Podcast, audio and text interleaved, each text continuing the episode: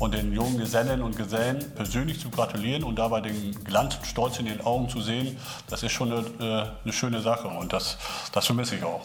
Ja, das vermissen, glaube ich, viele. Ne? Das richtige Miteinander, das äh, ja, sich begegnen, es jetzt das Glänzen in den Augen zu sehen, dann bei der Freisprechung, aber viele andere Dinge, die uns alle gerade fehlen. Aber ja, irgendwie machen wir ja das Beste daraus. Ne? Und ich finde auch bei Herrn Behrens, man, man hört regelrecht die Leidenschaft fürs Handwerk bei ihm.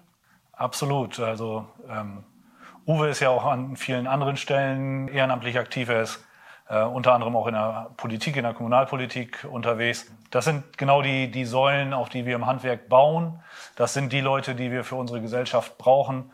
Ähm, ich sage immer, ehrenamtliche Arbeit ist nicht die Arbeit, die nicht bezahlt wird, sondern die Arbeit, die unbezahlbar ist. Und Uwe ist ein gutes Beispiel dafür, den wir eben an vielen Positionen dann auch wiederfinden, der sich für die Gemeinschaft einsetzt, neben der Verantwortung, die er in seinem Unternehmen hat, äh, was ja zurzeit äh, nicht nur aufgrund der Corona-Situation, sondern insgesamt aufgrund der wirtschaftlichen Dynamik schon eine besondere Herausforderung auch nochmal ist.